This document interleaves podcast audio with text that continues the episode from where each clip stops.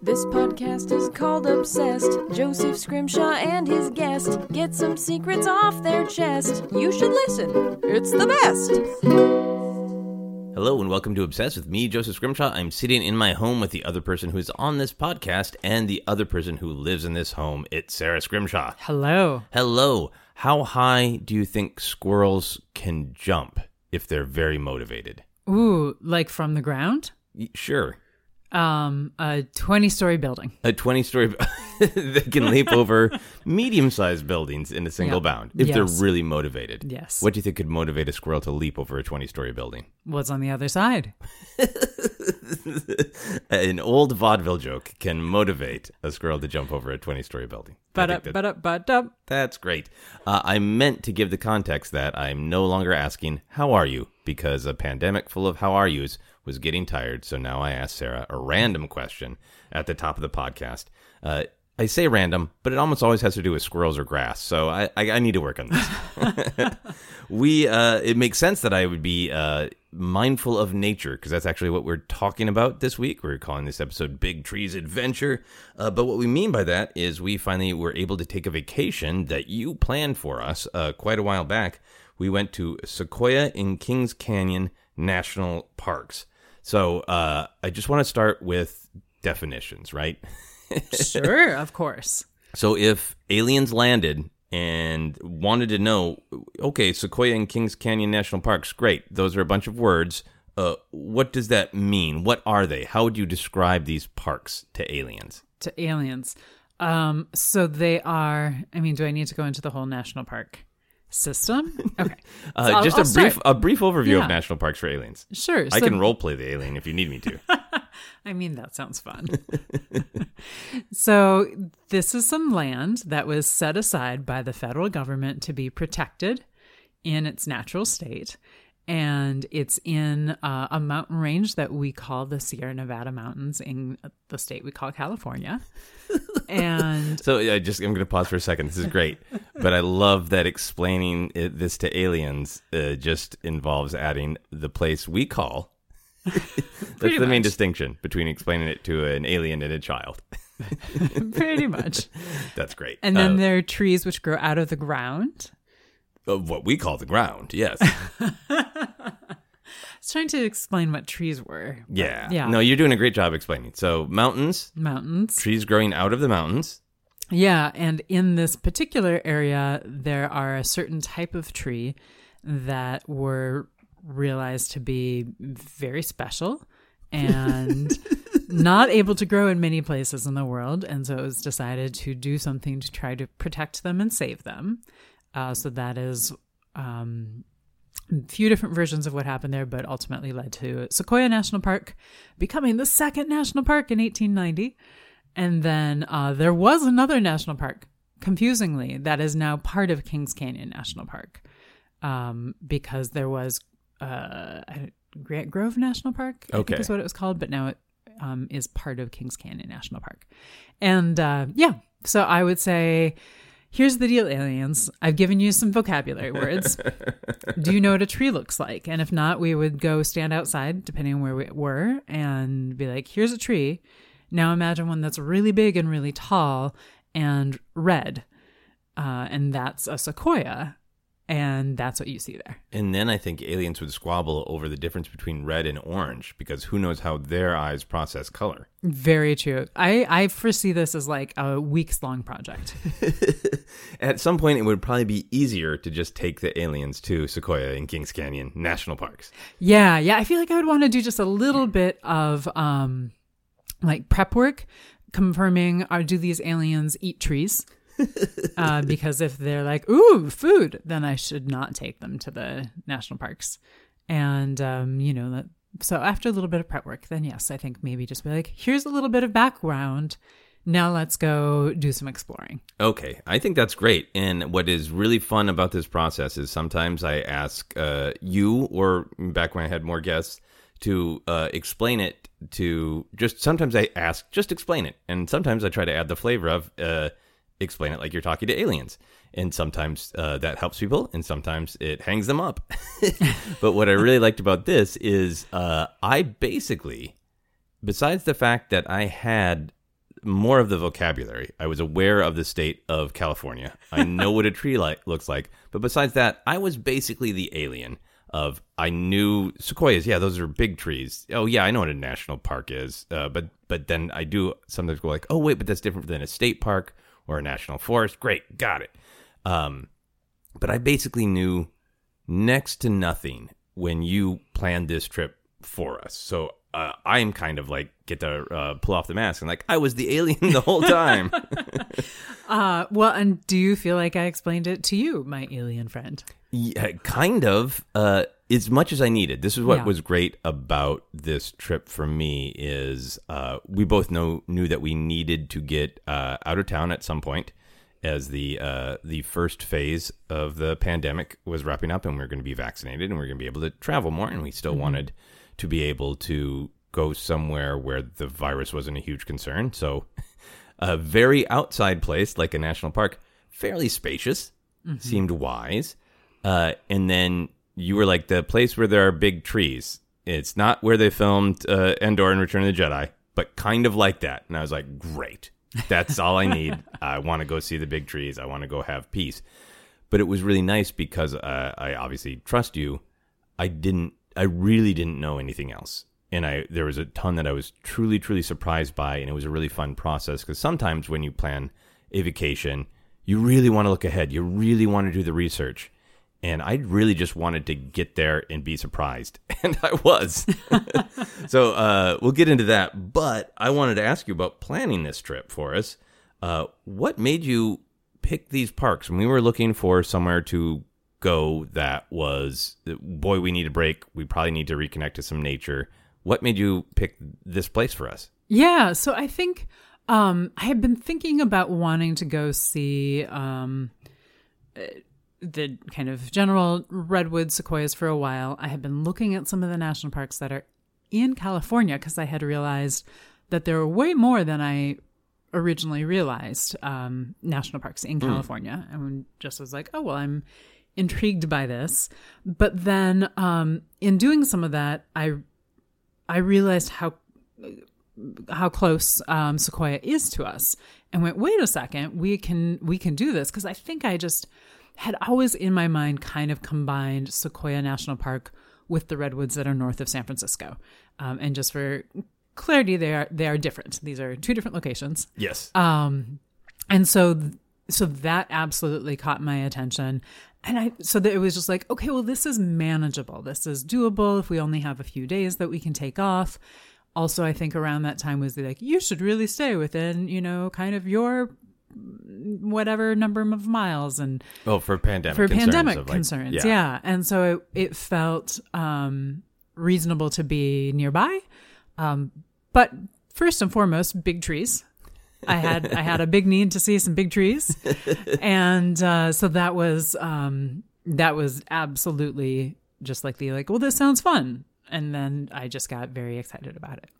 Totally, totally understandable. You had also been expressing for, I want to say, about a decade, a need to go somewhere without light pollution where you could see stars. And that's what I was really excited about. And that's what I knew of. Like, there'll be big trees. Uh, I don't think there's like, you know, a stadium with floodlights in the middle of the national park. So we can probably see stars. Spoiler, we saw trees, we saw stars. The big thing that I didn't know in my uh, pretending I was an alien is I did not understand that we would be staying on a mountain at 7,000 feet, right? Uh, so that was a fun discovery. That was really, really great. Yay! Because you had mentioned something kind of like on the way there, I think. And I was like, wait, is this. I thought there were maybe like mountains in the background, but we're going to be like in mountains? I thought we are going to see big trees. That's so fun, and it just hadn't occurred to me. And what a fun thing to think that you were like, okay, well, we're gonna go to like it's fields, and then suddenly it's big forest. Well, I think when I, I I don't know where this comes from, but I think when I think of the woods, so much of what I process about the world is pop culture, good, bad, or otherwise. It's true, right? And like a forest to me is like this thing that you venture into, and it is about this. Uh, you are outside of the uh, the the darkness or the um, being surrounded, and you are entering into that. and it, to me, just in my mind, it's like a you walk forward, you're, you're in the forest. It's not a you go up the mountain and you're in the forest. You know, Right. which is just a weird, dumb hangup that I have now been very much relieved of from this experience in a great way. At least for this forest. Yeah, yeah. So yeah, we'll we're going to discuss all the the details of some of the things that we got to see and we got to experience. Uh, but the big headline is we got to see and experience nature. so I wanted to ask you about that.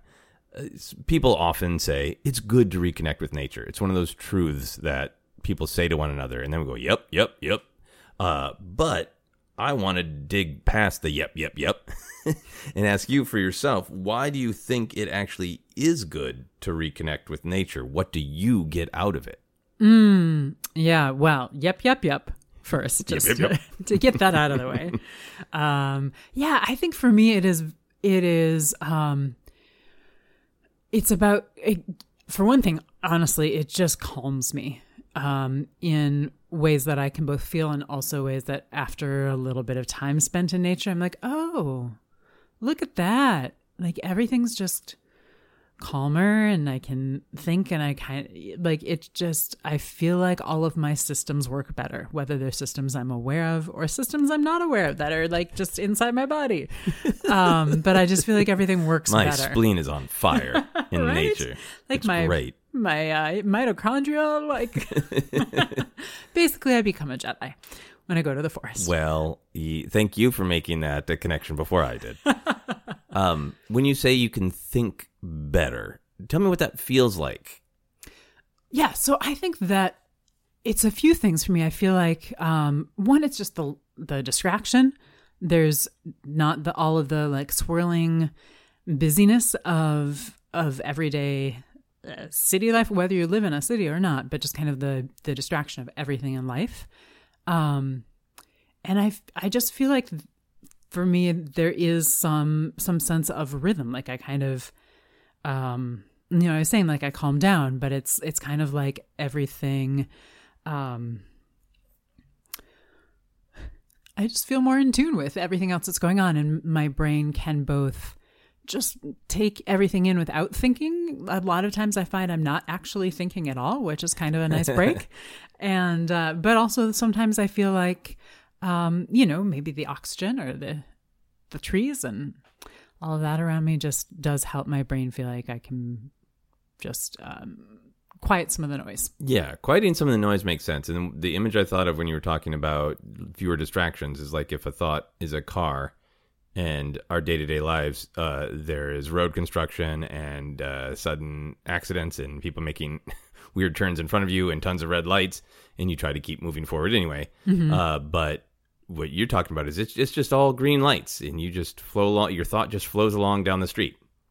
Yeah, that's a great great analogy. when you so part of the reason that I want to poke at it is because for me the thought process is so about creativity. It's so about I want to be able to have a flowing creative experience of like I'm I have this question about a specific story that I'm thinking about and so I'm trying to figure that out. What kind of thoughts do you feel are flowing down the street all green lights when you're in nature? Oh, I mean it's it's such a variety. It is it can be just kind of thinking about things in life. It can be truly just thinking about the nature that I'm seeing and thinking about um what things are like now, what things have been like in the past. It can be about if there's a topic that I'm you know kind of thinking about um it can be flowing about that or like I said it can kind of be just uh flowing about nothing in particular. Okay, just flowing from one idea to the next with nothing to interrupt them. Mm-hmm. Nice. That is great. Yeah, I think for me, uh, again, kind of processing everything through pop culture, I think sometimes I make jokes about that because sometimes it is silly. Of like, uh, sometimes when I go to a, like a truly beautiful place, the places we've got to go in Europe, or I'll just be like, James Bond would have a fight here. That's sort of like, uh, it's a little bit of a cheap version of seeing everything through, through pop culture uh, up to a point. But then I think the stories that mean the most to me, it's because they get to something very, very important. And because I wasn't in nature a lot, I wasn't able to experience it. But I, when I really dig down and try to find words for, you know, why did, uh, in particular, say Star Wars and Twin Peaks, why did they captivate me? And when I try to dig down and find the words, I think it is so much that they have uh, in their storytelling this idea of something more, and if you quiet your mind, you can kind of connect to this feeling of something more.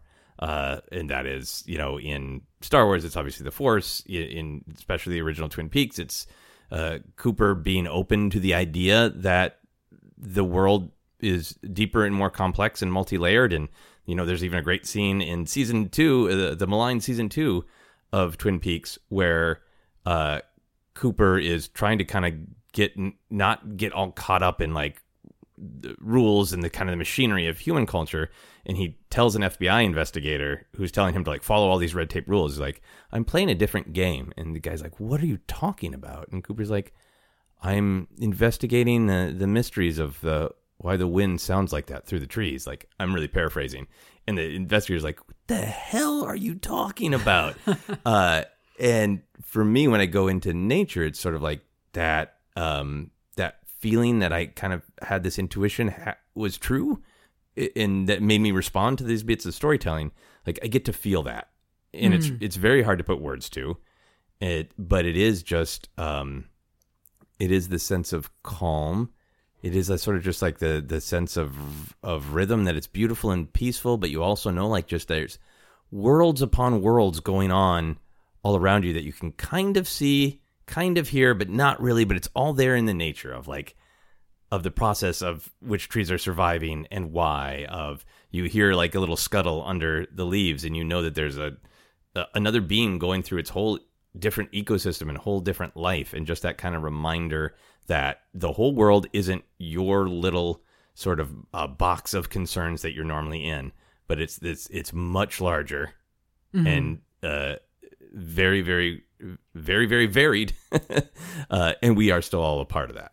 Yeah, I love that, that idea of getting a glimpse of the worlds upon worlds that are within there. And I think that's so true because you you do have that um it's in your face. Like no matter how much you think about it on a regular basis, you know, for my myself, I like to think that sometimes I think about these things, but you you can't help but have it in your face and in a good way of whether it's like, oh, I don't want to step on this ant because uh, they're just going about their very daily life, to, um, you know, when we were in Sequoia, there's a lot of um, talk and signage about bears. A lot. A lot. And really th- trying to um, just remind people like, this is the bear's home. You're in the bear's home. As one of the signs said, they have to go about making their living and finding food. That's right. They have to go about making their living, which just cracked me up like the bears are doing Postmates. Right. but we don't want to be in their highway, um, you know, their Postmates highway. And so, but it was such a, a um, just a really great of like how uh, using using your world your word of how all the worlds like how all the circles um, overlap and it's like almost like a giant Venn diagram of, you know, just beautiful different overlapping circles. And uh, you kind of have your path going through them. But that circle is still their entire circle, except when other circles um, intrude or just kind of overlap. Yeah, yeah, and there can be some natural overlap, and Absolutely. then some like unnatural overlap. Mm-hmm. I loved all the signs that said, uh, "Please be bear aware." and we went to one picnic ground where which clearly uh, it was in a lower part of the park and was clearly very very bear heavy uh, and it had all this signage that was extremely explicit because literally on the picnic benches of do not let your food uh, be more than arm's length away from you ever mm-hmm. and do not let a bear get your food get mm-hmm. up and take it because once the bears get human foods they just go bonkers for it and like for me there is like i think it, i connect it to wait why nature is good for me of like human society as we've constructed it, it, it all makes sense it's great but we can get so caught up in it right mm-hmm. uh, that the things that we kind of decide are right and normal uh, are rules laws traditions that we make up as societies sometimes for good reasons sometimes we just get used to something because capitalism has trained us to get used to that in a certain way, you know, but we are surrounded by all of these like uh rules and and and ways th- that things should be, and they consume consume us. And sometimes we need a break from that to reconnect with. Like, there's a whole other world that we're also a part of this natural system that reminds us that you know we aren't just mental organisms; we're also soulful organisms that you can really sense things on deep levels. In the idea that a bear eats one Twinkie, and the bear is immediately sort of like as obsessed with human structure and human society, like one bite of a Twinkie, and that bear is done. And the bear's like, I, I, I live now for human food. Is just it's it's darkly funny to me because it, I think it is a little bit of that connection between needing a break from the very rigid human society to uh, the more natural flowing society. Yeah, I love that. Yeah, The bear eats Twinkie, and next thing they want to watch pop culture too. yeah. The, the bear eats one Twinkies, and, he, and then the bear's suddenly ranking MCU movies. Yeah, That's it, one and done. Uh, so we did see lots of big trees, the sequoias in particular. What was the power of the big trees for you? Oh my gosh, even more than I could have imagined. Um, I was so excited and also um, not, not worried, but I think there was a little bit of. Um, I think I was trying to uh, kind of undercut my own expectations Right. because I was so looking forward to just being out in nature. So, so looking forward to seeing big trees. But knew that a lot of this was really about just getting out of town, spending some time in nature. I had fully prepped myself for um, the stars that, like, it might be cloudy the entire time we're there. We might never see a star. So that was You had lowered your star expectation. they were so low. I did not really expect to see stars. Um, there also are so many fires right now in California. Um, I was not sure how smoky it would be. Right. So I was trying to lower my expectations for that as well, um, and not sure if things would suddenly be closed or affected by that. And um, as we were driving there, and we saw the first ones that we recognized, at least as sequoias, like my heart just skipped a beat. Wow. truly of just like sequoia sighting! Because they were kind of off to the off to the side of the road. Obviously not in the middle of the road. That would have been fine. They have every right to be there. they do they do but it helped our drive. Um you were driving which was very kind of you and i was just like sweetie look! Sequoia! Sequoia sighting! And then we didn't see any for a little bit and so i was like okay well i've seen a few so that like it's good it's good success like my mission is successful Like we could have turned around then. I wouldn't have mean, been as no, good. but but I would have, but it it had that feeling of like, okay, this is this is good. This is um, I don't have to keep undercutting my expectations because Right. I've kind of already met my expectations.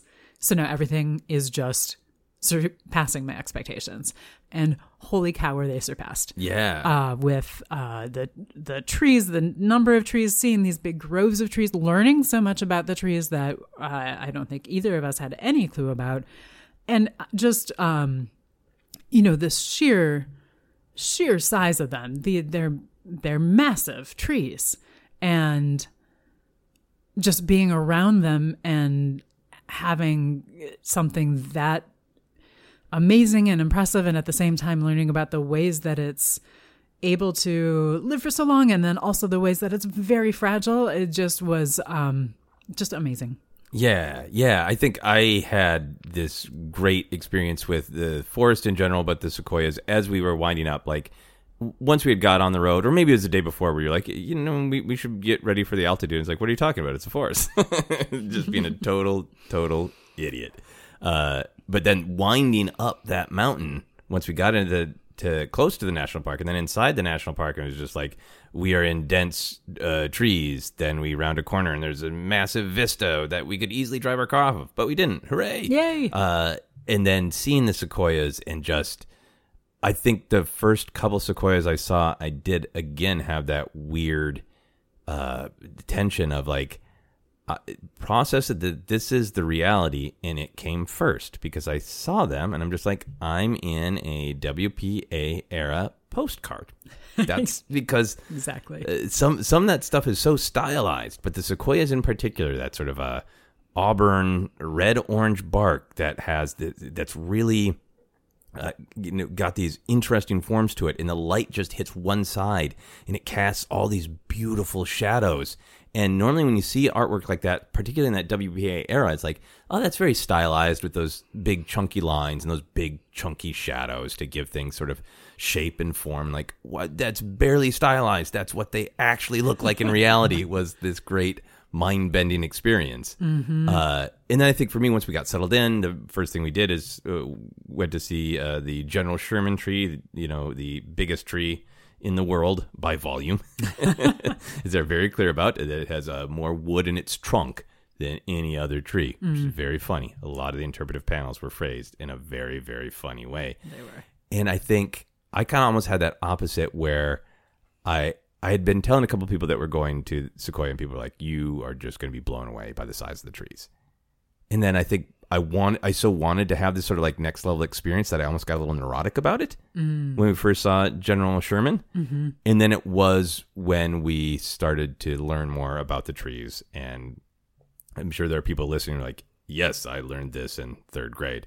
Uh, but just the short version of it that uh, the sequoias need fire to survive, that they can take a lot of burning, um, and then it, it's fire that opens up their pine cones and allows them to uh, create future sequoias, um, which is a concept I'd heard of of like trees that need fire and that sort of uh, uh, light dark uh, life death uh, you know conflict that begets uh, new begets new life you know all that kind of stuff. But to just see it and I the thing I knew nothing about is uh, that the sequoias have that that you know sort of outer layer of bark that there's more air inside and the fire burns it and then the fire gets put out basically by the sequoia itself and it leaves them with those these big fire scars which is big hooded dark masses. And it's just you know i think coming from a pop culture perspective coming from a writerly perspective it is so like these trees are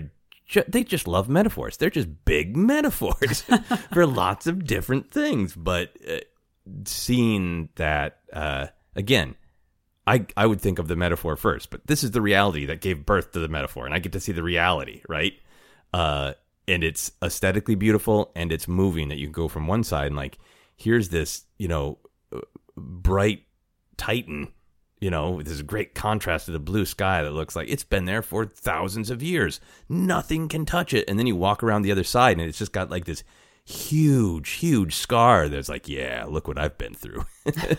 uh, there, there was just so much about that sort of that story and that mood in each sequoia's different fire scars that the size of them definitely did affect me. But I had got in my own head about like how much I wanted to be affected by the size that it was kind of like the narrative and the truth of the trees in this different aesthetic that ended up really affecting me. Yeah, that's fascinating. Yeah. So, um, any other effects of the big trees, or shall we move on to some other things that we saw? Um, let's move on. I'm sure other effects will come out. Okay, okay. So, uh, we were already on a mountain, but then we did take a hike up to a place uh, called Sunset Rock, which is uh, that was another thing that I didn't know is that we were going to see uh, big trees and big stars. I knew. Uh, we were on mountains. Cool. Uh, I didn't realize there would be huge boulders everywhere, and that the boulders and the trees would have melded together in beautiful ways. Uh, but we went up, went up to this huge dome of, of rocks called uh, Sunset Rock uh, that is just open to this huge vista of uh, trees or mountains covered in trees. Uh, and it was really, really beautiful. I wanted to ask you about that because I think that was one of the uh, experiences that impacted us both. Because it's one of those things that, like, we read of, like, okay, well, this is near one of the other trails we want to do, and it's listed as not that difficult of a trail. I think it was like, uh, what, a mile and a half allegedly. And like and go to sunset rock and it's a really good place to get a view. Like it's one thing to read that. It's another thing to be like i thought it was maybe like one rock but this is like what like huge uh, you described it as being like on the moon because it was rocks so big so many of them that you felt like you were walking walking on like dunes or like frozen waves of energy that were rocks right Yeah, so it's um yeah, it, absolutely not what I pictured either. I pictured like a little rocky outcropping, but is this big mound of granite, and uh, I believe uh, from one of the interpretive panels I read elsewhere in the park.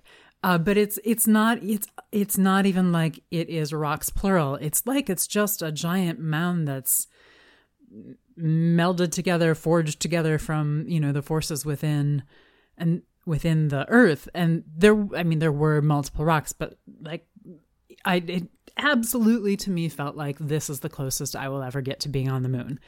And I I realized that in photos of the moon because I haven't been on the moon. Spoiler. um, Yet. Yes, n- yet.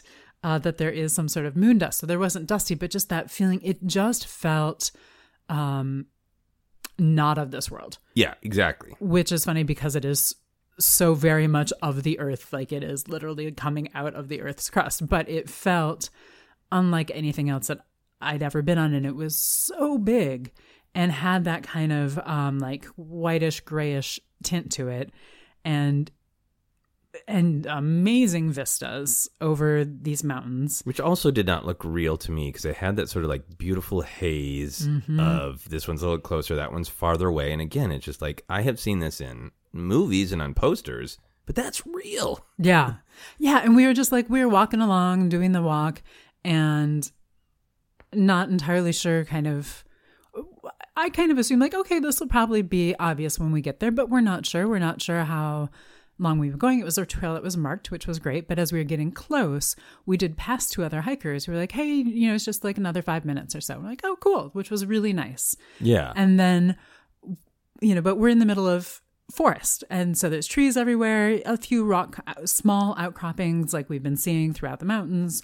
And then to suddenly see the clearing because it is just rock and this big, massive rock, and then it just keeps going and going. It did just feel like, um, like we had stumbled across a portal into a different planet. It really was. I, I think this is amazing that I'm making the discovery of how much I can't process reality without talking about uh, the ways that we as humans have creatively perceived reality. The emotion to me was as we walked into this, because it was like, yeah, we had passed like a tiny clearing of maybe like three feet, and it was a, and there was a rock there, like a you know four foot boulder or whatever. I was like, is that it? And you're like, I don't think so. and then we saw this massive vista. And as we, you know, cleared the trees and saw that we were stepping into what felt like a different world, to me, that was the moment like, okay, the, the camera now like pans up in there eh, and the music explodes as the characters walk into this new vista, this new world that they've been trekking to find that they weren't even sure they were going to find. Like it totally felt like that kind of moment to me. Mm-hmm.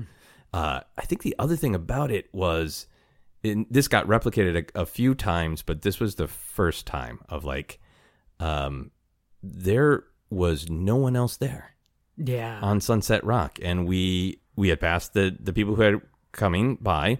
We spent at least an hour up there, at least, and like one other person kind of poked their heads up, and then and then turned around pretty quickly or disappeared. So I don't know, maybe it was a a magician. Uh, but we were alone on this just like beautiful, beautiful, beautiful piece of what felt like alien land, looking out at this vista, taking photos, doing weird photo shoots. at one point, I decided I really want to connect with nature, and I was not near the edge, but I just, um, you know, laid down on the rock and closed my eyes and counted to sixty for just kind of like to prove that I could, you know. Uh, and I think uh, this is another contrast to our day to day lives, particularly living in cities. Any place that is incredibly beautiful, you're generally going to have company, or you have to get reservations, or you have to line up, or it's kind of beautiful, but like even when we saw General Sherman, uh, the biggest tree, 2,000 years old, it was amazing. It was beautiful. It affected me. But then I was also affected by the fact that there was, you know, like the, I'm looking at a 2,000 year old tree. And uh, right next to me, sighing, is a teenager with a Rick and Morty shirt who is unimpressed by the 2,000 year old tree. And like, you, you know, that like that bit of like the way uh, human society is always there. And to be up on this rock is like, there is no human society. There is just a vista. And I can, in relative safety, close my eyes outside for and count to 60. And, you know, I was not robbed. no one took my place. You know, uh, I didn't get hit by a car. No one said you're experiencing this the wrong way. no one said, "What are you doing? Are you okay?" Like, can you imagine just stopping in the middle of a Starbucks and going, "This is beautiful. I'm going to close my eyes for 60 seconds." right? Believe me, there's plenty of places that I want to just sit down or lay down and close my eyes. But um, I always want to lay down and close my eyes, but this was a pretty great place to do it. So yeah. Uh, any other uh, effects or thoughts from Sunset Rock? Um, I'm so glad that you brought up the laying the laying down because there was just that we were sitting on the rock for a while and just that feeling of like when I was sitting there and just had my feet or not my feet, my feet were in shoes. My hands, those are the other extremities. just on the rock was just it kind of it was one of those weird like just feelings of peace. And I think with everything that you're saying of we'd been by that point had been up there for a while and uh, this amazing vista, not having other people around, having a little bit of the sun beating down on us, so it was maybe a little bit of the effect of that as well. Um, We were delirious. Yes. maybe a little. No, no, we were good. We were good. We were drinking water, um, getting used to the altitude, but it was just, um, it was just, it just kind of felt like next level from what we had been in, and and so far, you know, we had been on a little bit more. Um, prescribed trails like you said going on the general sherman seeing general sherman going on that trail which was much more crowded And paved and yeah, yeah. And I just truly hadn't, you know, in terms of expectations, I had no idea what to expect in terms of seeing people around or not. And figured, like, oh, yeah, well, I mean, it's a national park. It's still, you know, August. There's going to be people around, of course.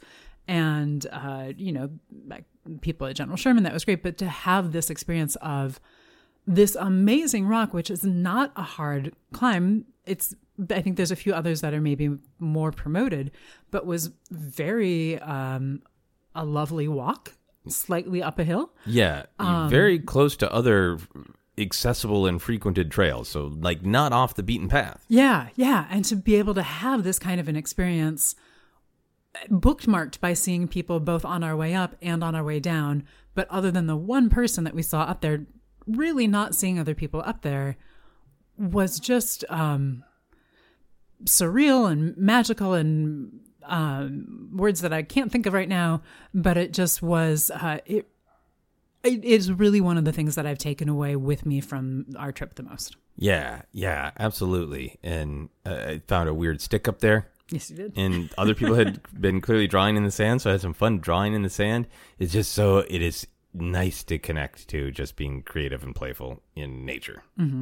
Um, so speaking of that, we also saw those stars that you were very excited for. We sure did. Uh, we went out in from our little uh, sort of lodge hotel. Um, and the stars were very clear because it was very dark. Uh, there's some lights around the lodge, but then nope. Uh, in it, uh, the first step I had away from our lodge when we first went out there, it felt to me like you are not supposed to go into that level of darkness. Uh, clearly, it's 3 a.m. in the morning, and it was, I think, you know, like 8:42 p.m. and darkness had fallen hard, uh, and there were all those faraway suns in the sky. What was the impact of you to finally get this desire fulfilled to to truly see some stars? It it was amazing. It was um you know it's one of the, like it was it felt surreal because I have been having as you know because I talk about it a lot this uh yearning to see stars for for so many years as you mentioned. And so then to be there and be like, "Oh wait, no, those are stars. This isn't a picture of stars. You're not in a planetarium looking at fake stars. You're not looking at a poster. This is real." Uh like I kind of had to give my brain time to process that. That was almost the most like that was kind of shocking to me. I didn't expect that to have to process being that this was actually a real experience. Yeah, Um and but I did. But then spending some time out there, we went out there um multiple nights and stepped a little bit further away from the light and just there was a bench nearby so we could sit and and actually see the Milky Way and just that feeling of uh, there are a few things that you and I talked about throughout the from getting ready to go on the trip throughout the trip that um, we both had moments where it was like this just feels like you've got that childlike energy yeah, And seeing the stars was one of those for me, specifically because we could see the milkiness of the Milky Way. That was the big one for me when we were both like, "Look, look at the Milky. You can see the Milky." right? And it was just, it's been so long, uh, even in places that are semi dark, to actually be able to see the Milky of the Milky Way and to just be standing there in this amazing place and get to see the um, the stars was just uh, next level. Yeah, yeah. I'm gonna just continue to be honest about my perceptions being uh, all processed through pop culture. Mm-hmm. Uh, so from a very young age, I you know I lived in in smaller towns when I was first born, uh, and, and moved around a lot. So I've definitely seen stars. I've definitely seen the Milky Way, but it has been years and years and years. And uh, I see stars in uh, movies and television shows. And in particular, a thing that I just often think about is there's the obviously there's the film Star Wars with stars, but Star Trek too, and you know uh, even on the shows on Next Generation, Deep Space Nine, uh, the Clone Wars animated series uh, comes out and like wow, art design wise, they went really crazy with the just the the depth of the star field of like it, there's there are just it, there are so many stars, like more than kind of from when I was growing up and like movies were like in the 80s, like this is the starfield. This is about how dense it is. Mm-hmm. In Clone Wars is like, it's, it's got this depth of there are stars that are clearly closer and then these tiny, almost imperceptible, like you, you almost can't even perceive them. But you know, within the darkness, it's not like here is a dark sheet and then there are 15 points of light. It's, there's these deep, very, very far away. There's tiny little clusters. Um, and I was always like, that's an interesting creative choice to really, in contrast to the films, deepen the Starfield. Yeah. And the, and I was just like, oh, I looked up and it's like, Clone Wars is right. and it was it, that was the a little bit of the power of it to me of not not only being able to see the sort of the mist, the milk of the Milky Way, but seeing like uh, stars that you know obviously are known constellations or seem brighter, and then ones that seem kind of far away, and then seem like feel like okay. I can't quite perceive stars, but my eyes can perceive that that's not just blackness back there. It is speckled with tiny lights that I can can't even really concentrate on one, but there are even more stars even farther away. You know, and like we've been to Griffith Observatory and Upton, and they have their their wall where they took the amazing photo, uh, like biggest highest definition photo of whatever time they did it record. Like, so this is something that intellectually I know, Mm-hmm. but it was so different to just experience it. Yeah. You know, Yeah, wasn't it? I had that in particular one night. We brought our binoculars with us, and I am not a skilled binoculars user. Uh, I read the thing and everyone and I can see them, but I, you know, like it blinks and looks black and all of that. But I was like, I don't care. I'm going to try. And I, when I was looking out at the stars, could then start to see fuzziness that had light to it, and and really get a chance to see some of that was really um, affecting to me as well.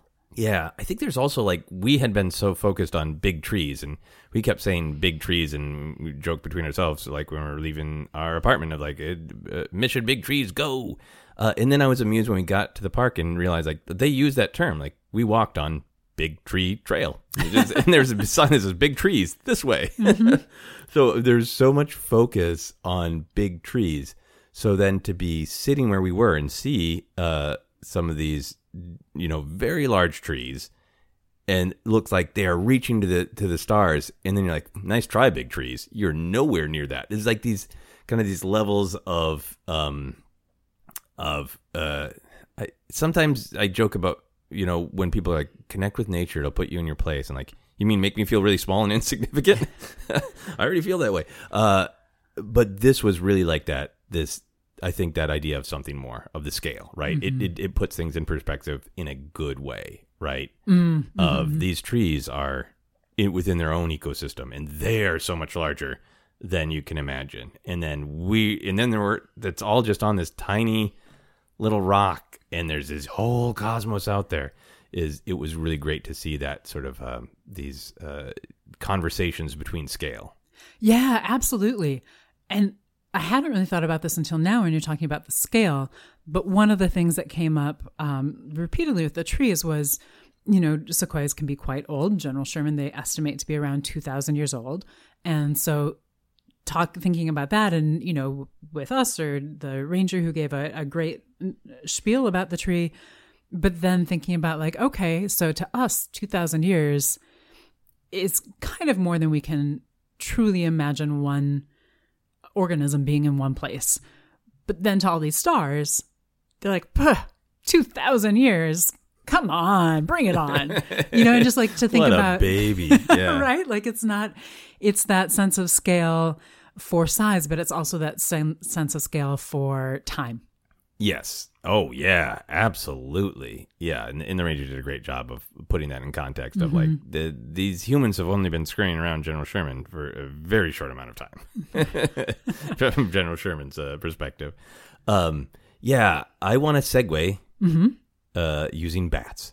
Yeah. So uh, when we were outside looking at the stars, when when we got over to the bench, which was in full darkness, which initially I was I was concerned about because just natural instincts uh, of like if there was another person, you know, from the the lodge, the hotel walking by, we, we wouldn't know until they were on our laps practically, and that was just like as somebody who has you know grown up a a lot in urban environments of like you want to be aware of your environment at all time. And uh, it's a lot to accept like you can't be. It's just darkness over there. Uh, and also just with all the please be aware of bears. I just kind of kept expecting a bear to like walk up and ask for my lunch money. Um, but when we walked a little closer to the lodge uh, we were clearly in bat insect uh, postmates area.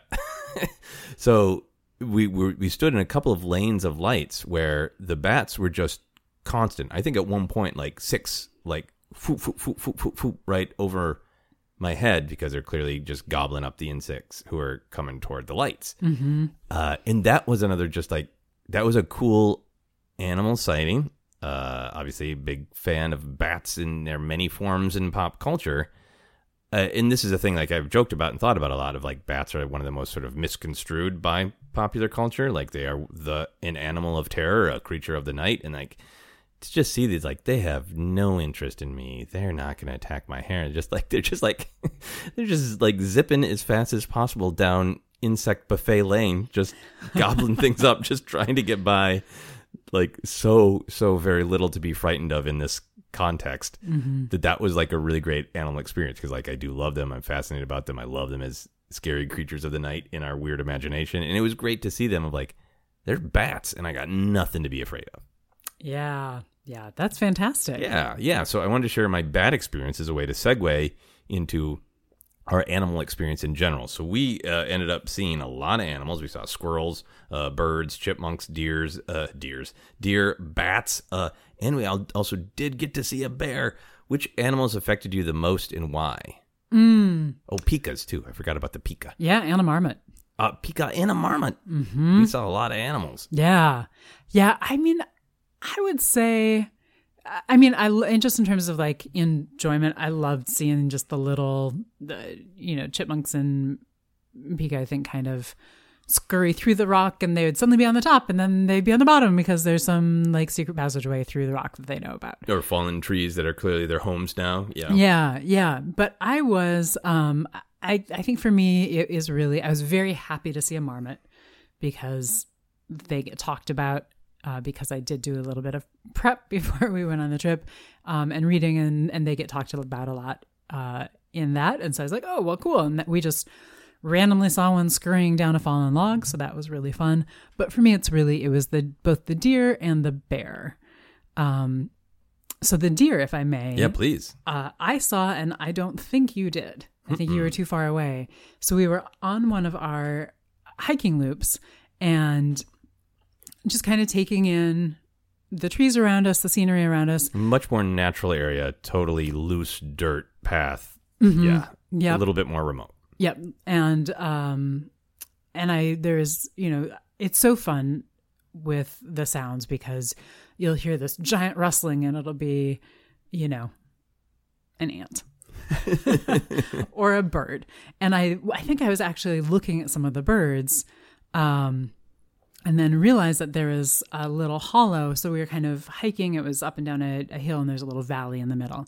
And in this area, there's a little hollow with some little shoots and rocks.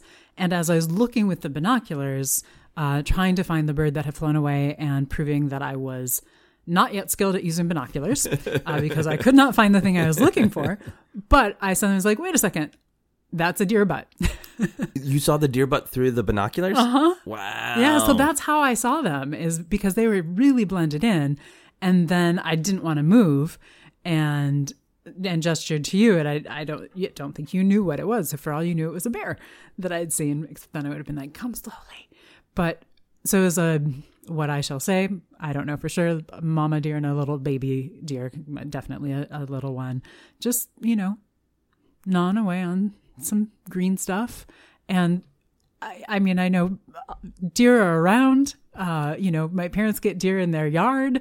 Uh, probably not an exciting thing, thing for them, but to me, part of what was exciting about it was that it kind of showed like, okay, we're experiencing nature. We're we're going on this trail, and we are being unobtrusive enough that they felt safe being in their space. Right. And I think that is what was the really powerful thing about it. It wasn't like I've seen plenty of deer. Uh, I even see deer occasionally, very occasionally at work. Um, but to feel like, oh, they're here, we're here, we haven't disturbed them. So far, they're just kind of paying us no notice, but we're fairly far away and trying to be quiet to not disturb them. And to to actually experience that and not just be like, oh, be quiet and you know be respectful of nature and you might get to see some big animals, uh, but to have that actually happen. Yeah. And then to have it be deer, so totally felt safe far away. We were not between the mother and the baby, like, Yeah. you know, all those things. So it didn't feel at all scary. It just felt like a cool, safe nature experience. Yeah, that's great. Yeah, and I think I, I wonder if that was at all heightened by that um, part of the woods. While you were looking through your binoculars, uh, I was looking at some of the fire damage because that part of the loop had been had had some fires, both some controlled burns from the park rangers and some you know actual fire. Uh, and I was at the same time that you were looking at the deer. The reason I wasn't with you is I was taking pictures of this sequoia that I think was still alive but uh, had been burned quite badly. So it looked like uh, just a fantasy villain's dark castle on a on a hill. It was so beautiful and so weird. So then when I was kind of like trying to take pictures of that and kind of fantas- uh, just fascinated by this thing that looked entirely dead, but I knew was still alive. and then you were just down the slope at this much more verdant part of the forest, full of life, and deer happily nibbling away. This is great contrast. Yeah, yeah, that's true. Yeah. Uh, and then, if I may, our bear. Please do. Look, I was very excited to see uh, the the squirrels, the chipmunks, the pika. uh, that uh, we kind of went through the list when we were getting ready to leave. And like we, well, we saw it all except for a bear, which is probably fine because there's so much. Like, be on the lookout. Don't mess with them. Mm-hmm. bear aware. Here's what to do. Be bear aware. Uh, that I thought, oh, that that's probably fine because it would probably be a uh, nerve wracking situation in which we might see a bear. Mm-hmm. Like on Sunset Rock, when I closed my eyes, like that was like, I hope a bear doesn't just come up and push me off the rock. uh, so we are winding our way, uh, getting ready to leave the park, winding through these uh, twisty switchback mountain roads. And uh, go around a bend, and I would know about maybe forty feet down the road. There's a bear kind of standing in the middle of the road Mm-hmm. and I stopped and I was like said to you camera camera camera.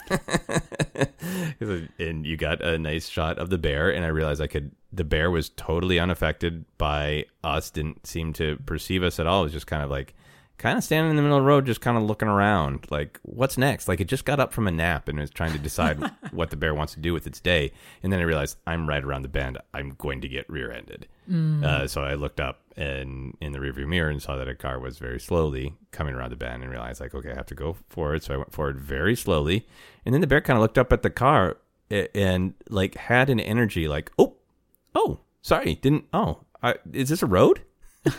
it kind of looked like the car like, oh, right, got got to get a move on, and just kind of hustled across the road and disappeared down the mountain, like Yeah. very much down a slope of just like, oh, right, right. Mm-hmm. like the bear had its own interpretive panel about watch out for cars, be car aware, and the bear was like, "Oh, right, be car aware."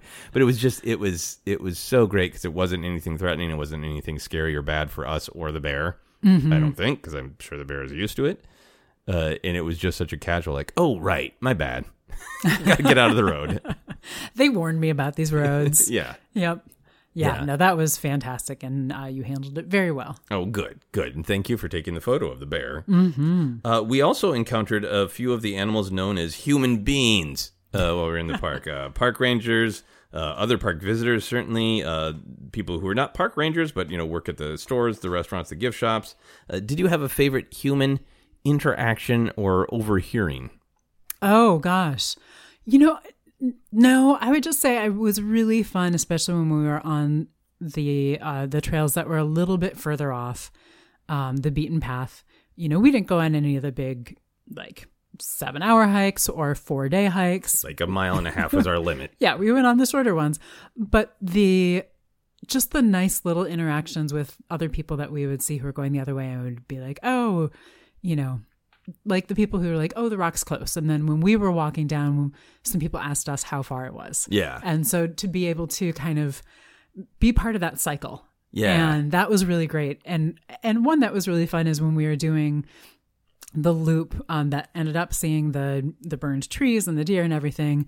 Uh, hiker was coming the other way, and clearly just like wanted to impart some things that he had seen, and was like, "Oh, I saw some berries. Don't know what they are. You know, I wish I did, but and do you guys know?" And we were like, "No, we, we don't know, and so we do not don't. touch them." Uh, and was like, "Oh, I think I saw a dogwood tree about to bloom," and had all these great little insights. And I just like I was trying racking my brain trying to be like, what would be a cool insight to give? To, like, I felt like I was like it was a, a sharing experience, and I was letting down my part of the sharing. You know, Yeah. like like we were trading. I felt like we were trading with our neighbor, and I didn't have anything to trade. Oh, But yeah. but I think we but we had a very nice interaction anyway. So that was actually maybe one of my favorites of just having you know you never know what the interactions are going to be like between people, and not knowing how crowded things would be. So that was I would say um, those are some of my favorites. Yeah, I think that one was pretty great because that was um that was probably the the place that we went where the the trail was it was definitely marked it was definitely a trail.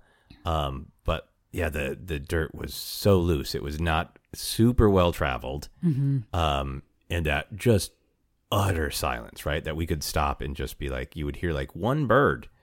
And I felt it made me feel so far, sorry for city birds who have to scream over all the other noise. And this one bird, whatever that bird's yelling about, either like you know, uh, baby birds come home, or I'm looking for a mate, or whatever that bird was singing about was that was the only thing you could hear, and it felt like so weird. So then within that, to see that no, but we but this is a path made by humans in a national park that is maintained by humans. We are still in society. To feel so out of society, and then this uh, nice, you know, fellow hiker round the bend, and you're suddenly back in society for a minute. Yeah. Um, and I think a thing for me uh, about this trip was, uh, I want to be very clear about the way I say this. The national park was very, very uh, firm about masks and spaces. They were very, they held people outside of like the gift shops and like six people allowed, period. So, like any place where the virus was a concern, it was mandated extremely well. And then the rest of the time, you were in a vast national park far, far away from humans. So I kind of felt like I was taking a break from the stress, the day to day stress of the virus and the day to day, which places are going to be firm about masks and which places aren't and who's vaccinated and who isn't. Um, and so we talked to this, this uh, gentleman for a moment and then I asked him to take our picture. And he's like, uh, uh, I'm vaccinated, by the way. you're like, well, we Yeah. are too, you know? And it, so that was uh like a, just a really nice human interaction. Yeah, wasn't it? I know. I really enjoyed that. Okay, excellent. Um, I think the other, my other favorite uh, human interaction overhearing was uh, there. The first night we went uh, with masks into uh, the little uh, restaurant that was that's only doing takeout. Uh, you can you can sit there, uh, but you still get the food to go in a to go box, uh, so they can decrease the amount of interaction. Uh, young man uh, who claimed that he had lived there, and by there, I don't know if he meant literally inside the national park uh, or in the environment surrounding it Yeah. his whole life and was like handing out it, like every person was like what would you like to order? And uh, what can i tell you about the national park? Like he was clearly like uh, i serve pizza sandwiches and uh, interpretive information even though i'm not a national park ranger. Yeah. uh, but then the the woman in front of us ordered a beer and he took her id great. He looked at her id and then he looked at her and said you were born the day my father died it was the perfect just sort of like yep that's uh that's the weirdness of human society uh, Right. intruding on the nature of the big trees and the stars in the sky. And the woman was like oh oh. And he said it in a way almost like this weird way like like ah you're the one who did it you know because for somebody to leave someone else must come so yeah i guess you're the one who pushed my dad out of this mortal realm by being born on the same day it was really weird and kind of delightful Yeah, I I did not hear this. I wish I had, and I'm sure made even more weird by um, everybody wearing masks. So you have to take all interpretation just from people's eyes and foreheads. Right. I got to read this person's forehead and see what was going on. uh, so we also took a lot of photos. Um, Yes, and I think did. in this this conversation has kind of helped me with that. Part of it is just like you want to remember it. You know, there's those photos of the vistas. Like they're not going to capture it, but if there's something in particular you see that's inspiring, you want to remember it. Uh, there's that. There's just kind of the um, sense of play. I think that's like when we we're up on Sunset Rock. We you know kind of came up with like, what do we want to do? Because I think those spaces kind of unlock a little bit of a sense of play and creativity. Mm-hmm. So that those things are fun. But as it went on, you know, this was such a sort of um, uh, for me, from my perception, a traditional vacation of you know a family for us, a family of two, go to a national park, and then they come back with their slides, and they force their friends to watch the whole slideshow, whether they're interested or not. Whether the photos are good or not. Like, here's a picture of a big tree that is not at all captured by the photo, and also my thumb is in it. Too bad.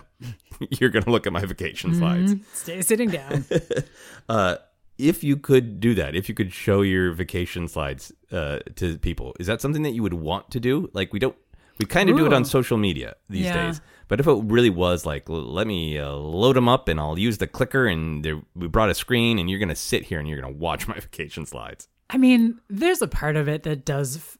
F- It, it- I mean, I think it, it has that nostalgia, right? Like, if that were a thing that we did, and we had a group of like, you know, a small group of friends that were like, yeah, this is what we do: is we all get together after somebody's gone somewhere, and we look at each other's slides, and it's in a sunken living room, and we have good snacks. Yeah, I would totally do it. There's shag carpeting. Yeah, Yeah. No, I, w- I'm I'm all in. I just want the entire ambiance there. You want the entire ambiance. Yeah, Yep. if, if every vacation I take, I could uh, transition back into reality by going to a 70s living room. Right? Forcing a collection of friends to look at my vacation photos. Yeah. Yeah, but if it were like part of the ritual, and I would I would edit uh, a little bit. Maybe yeah. wouldn't have taken as many if I were using slide film as with a phone. Yeah. Um, because I think I took around 800 photos.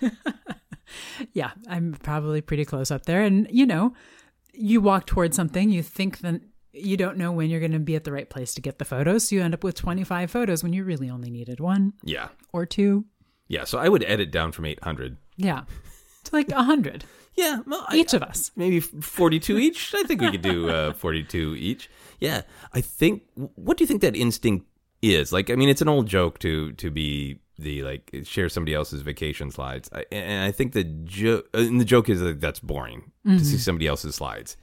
But I think there's this instinct to be like, I went through this experience uh, and I deeply want to share it with people. It's almost like the opposite of what I was banging on about at the top of the podcast about the sort of um, how, how much we can get kind of trapped in the machinery of our human society and then need this connection to nature to be to get perspective and take a deep breath. Mm-hmm. And then it's weird, like you like I got this perspe- perspective. I took a deep breath. Now I want to go back into my society with its rules and its structures, and I want to present that somehow to my friends. Yeah, And then that question of do you it, slideshows are great if you took great photos and you can express in a- way that isn't just about you, right? If you can make it not just about you, but like I mean, that's what storytelling is. Of here's something I saw, I feel, experienced, I imagined, and now I share it in a way that is illuminating to other human beings. So if you could do that, it would be amazing. But the Yeah. risk is that you don't. Yeah, absolutely. I mean, so I I have uh, so many thoughts competing right now. Um, one is I think part of it is like so, especially if you have a group of people that you do this with, or that you spend, you know, like say you've got your your neighbors that you play bridge with, because we are truly going into the seventies right now. Um, you know, and You're you, worried about the oil crisis. Exactly. And you mow each other's lawns and don't water each other's drought tolerant gardens and all of that. uh, share each other's compost bins. Um, so you've got people that you have, you experience some part of life with. So then you've gone off and had this other experience. You kind of want to share with them the experience that you've had. So I get it from that perspective um, of like sharing sharing a thing that you've had that maybe has changed you, maybe is just really interesting. You know you're going to talk about it a lot, so maybe be good if they have some base knowledge. Um, then I was going to add the side note that I would be happy to see your sides because I know that you take interesting pictures because you, being a comedy person, are often looking for the comedy as well as the beauty. So there's going to be, it's not going to be 40 pictures of the same tree and two pictures of your thumb. There's going to be some fun, like interesting signs and things in there.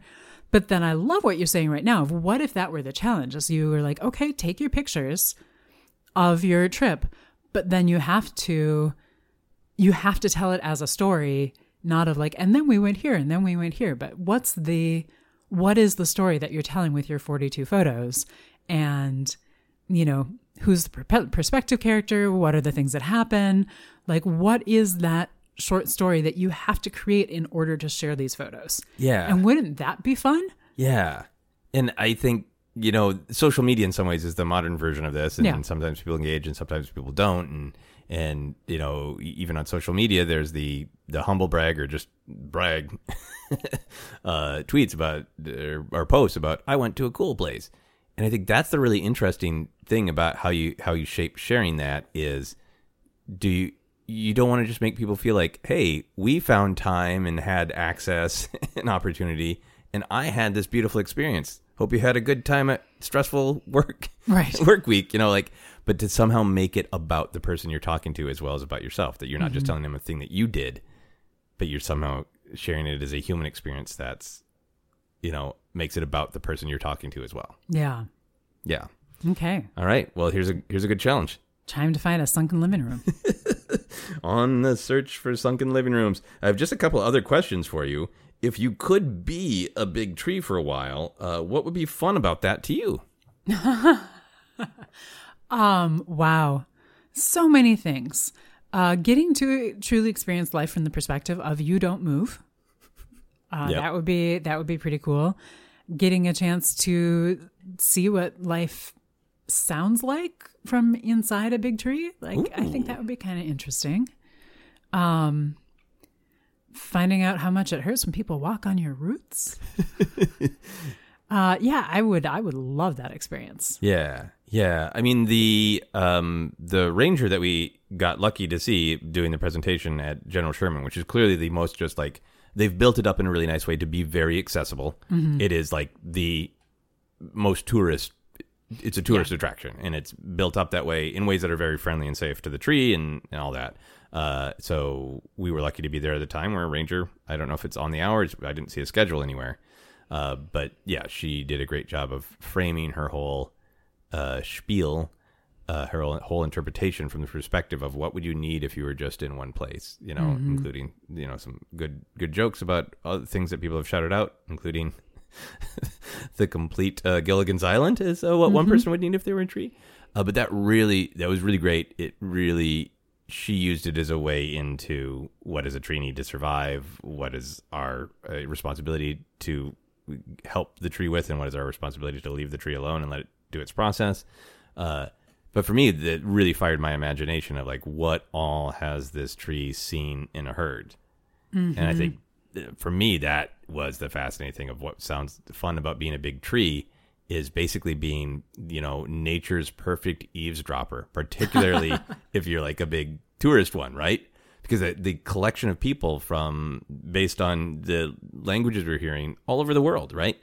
Um, and different levels of interest of clearly like uh, I not, not I snap judgment, so maybe I'm wrong, but definitely some just straight up mansplainers. Some uh, disaffected youth, uh, as I was uh, saying. Uh, some people who are like clearly sort of uh, nature aficionados who who seem to have like some reverence. So there's like very interesting cross section of people from places and attitudes. That was one of the great things we overheard is an older gentleman saying that they that his wife had and he had come there for their honeymoon 41 years ago Oh yeah. and hadn't been back since and talk about measuring time. So I just feel like if you were a tree, uh, it's particularly a, a popular one. if you were a popular tree, um, you would get to hear just these snippets of people's lives. And it's something I'm so fascinated with, uh, just hearing snippets because, um, I, anyway, narrative we we are obsessed with narrative that has a beginning, a middle, and an end. And if you show people a narrative that's just a snippet, it it the off the reaction is often like that's bad writing. Writing should have resolution. But there's something to me that's so real about you just hear a snippet, and that's a story of an in and of itself. Of you don't know anything but that ten minutes of those people's existence mm-hmm. is in some ways like a more realistic way of how we interact with one another as humans and yeah. it is a tree to just be able to get that narrative of like what is the kind of the the shape of your day does your shape have a narrative when it's just constructed by snippets yeah. of interactions not even interactions eavesdroppings I love it. I love it. Yeah. Trees as the great eavesdroppers. the great eavesdroppers uh during the trip you and I talked about the journey versus the destination and how different parts of our our vacation which parts felt like a journey and that the goal was the journey and which parts were uh, felt like the destination. Like this hike is beautiful but we were hiking to a spot. Um, for you is ultimately is looking at big trees a journey or a destination? Both. Ha ha. Because I was going to say journey because I think it is the journey, but I feel like they're also. Um, no, I'm, I'm, I think I'm going to stick with just with uh, excuse me with journey because um, I think actually making it and seeing the big trees is like a signpost. Is you you drop drop a Google pin on your journey and and that is a a marker of significance that it actually happened. But I feel like my journey for seeing big trees is ongoing. It's not done, and uh, so I feel like it is. It is a journey. Yeah, I think both was a good, good, honest answer because I think I felt that obviously going from our uh, one bedroom apartment to a giant national forest full of bears and bats and big trees, uh, we had to journey and we got to a destination and it was great. Uh, but then we had some of our days, and I always feel this tension on a vacation, right? Like for me, this vacation was uh, uh, emotionally restorative and physically exhausting, right? Like uh, on just a physical level. uh, a, that was a lot of hiking. My legs hurt, and I it was, and the sun was bright, and I felt like I would like three days uh, to vacation from this vacation on a physical level. Uh, but there's always that tension for me with vacations about do you want a vacation where you go and do do do and you see and you experience? And there were moments for me of our vacation was like we picked that we are going to see this thing on this trail. So we are literally going to a destination. And then i found myself really craving a journey which for me is just picking a beautiful place and being there. And that a part of the power of something like this is to make sure that you have time to just be uh, and there was the one trail that was very much uh, nature, the Big Tree Trail. It's about a mile around this meadow uh, where the meadow is too wet for the sequoias to grow, as one of their best interpretive panels said. Too wet. uh, so you have this beautiful meadow, but then surrounded everywhere by these massive sequoias with their individual personality fire scars. Um, and so we had gone on that, and that was like a lovely walk. And we took us, it was a mile, and it took us, I think, like two and a half hours because we took so many photos. And but then on our last day there, as you know, uh, I really just like I want a time to just sit and think about a creative uh, idea. hmm You know, a, a screenplay I want to work on. That it's like that is all I can work on it here, but there are so many sudden turns and red lights that you get distracted by, and what you need sometimes is just flow, especially when you're at like the outline phase when you're just like, how does this beat lead to this beat? And I know the character is challenged by this emotionally, but how is that going to be expressed in action? And there's kind of like there there's so much ideas that uh, are journey that like you just want to flow from point A to point B, and it's so much easier to do when you're just sitting there in nature. And the only interruption is maybe if a tree needs or uh, the tree is creaking or a, a, a bird needs to yell for food. uh, so that part really felt like journey Yeah. to me of just like just want to just want to i'm not trying to get anywhere in particular i'm just existing in this space Yeah. Yeah. Yeah. Absolutely. Excellent uh can you make a noise to sum up your interest level in our big trees adventure Wow.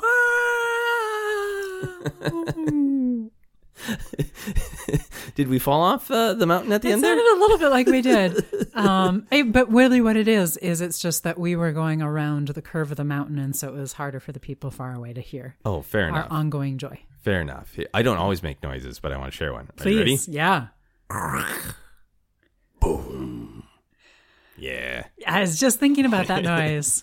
Yeah, so we had stopped, as you know, at this uh, Vista Overlook when we were winding our, our way back from from one place to the other on uh, the main uh, road, and we there are a couple signs and a couple warnings like, hey, by the way, if you hear crack, it might be the roots of a giant tree giving away underneath the ground, so just run in whatever direction you feel is best.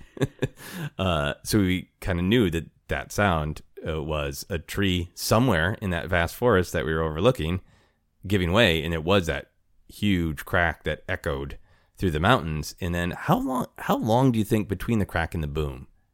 Oh, a while. Um, I mean, seconds, not like Yeah. an hour, but um, I would say like a good ten seconds. 10 seconds? Yeah. So? But it was just so powerful because it was just echoing up, and it was that sense of like there's a whole other world down there, and something Right. big just happened in it. Um, but then also, again, for me, I just need to own that I can't process things outside of pop culture. Like if that was in a comic book, it would be written out accurately as crack and boom. It was just like expected those giant words to float up over the uh, the tree covered uh, mountains because it was so accurately crack and boom. Yeah, and then you kind of expect the next panel to be zooming in on where it happened to see what happened. But we have no idea where it happened, and who knows if people were near it or not. It might be in one of the parts of the forest that was a little bit more dense and didn't have people near it. Yeah, yeah. Who knows? Who knows? Uh, so let's rate the obsession level on a scale of one to ten. Uh, how obsessed are you with our big tree adventure or big trees in general? Ooh, very, very high. I'm going to give myself like a. Right now, having just come off the trip, I'm to go as high as a nine. Wow. But I'm to say in general, I'm at an eight. yeah, I think so. I think yeah. Right now I'm I'm at a, a nine point five because it's it's really on my mind. I still got to delete some of those photos. Me too. There's a lot uh, still uh, to process about the trip and that question of like how much can you take some of the piece that you got from the trip back into day to day life, all that. Um, yeah, but I think uh, I think it will remain like around a six, you know, because it's definitely that experience made me go, ooh, I want to be a national park nerd. I want to go to lots of different national parks. But then also just like, but I also just want to go back to exactly the places we went. so which is it going to be? So I'm just going to be obsessed about that. Of when we can vacation again, do we go to a different national park? Do we, do we go back to the same place? All right. See if we can find that bear again. All the questions. All right, let's move on to some uh, plugs for the show before our final questions. Uh, where do you want to be found on social media? Well, you can find uh, so far only one photo from our trip on Instagram at Scrim Street. Excellent. and there'll be many more uh, on my social media. Uh, I think I'm good for uh, Flashback Friday, Throwback Thursday for about 100 years. Uh, I'll be probably featuring some of those fun photos for me. If you want to see any of those, you can follow me on Twitter, Instagram, and TikTok is at Joseph Scrimshaw. You can follow Obsessed Podcast on Twitter and Facebook is at Obsessed Podcast. You can also check out the Star Wars podcast I co host that is called Force Center. For info on all my uh, upcoming shows and comedy albums and stuff, you can check out my website at josephscrimshaw.com. You can support Obsessed by backing us on Patreon. Full info on that, go to patreon.com slash Joseph Scrimshaw. And if you are in uh, California, uh, just another reminder about this extremely important recall election happening on September 14th. A ballot should have been mailed to anybody who lives in uh, California and is eligible to vote. Uh, so you have that ballot. Otherwise, I think early voting is opening up now. So check all that out. We are going to wrap up our podcast as we always do with some fun final questions. Are you ready? I'm ready.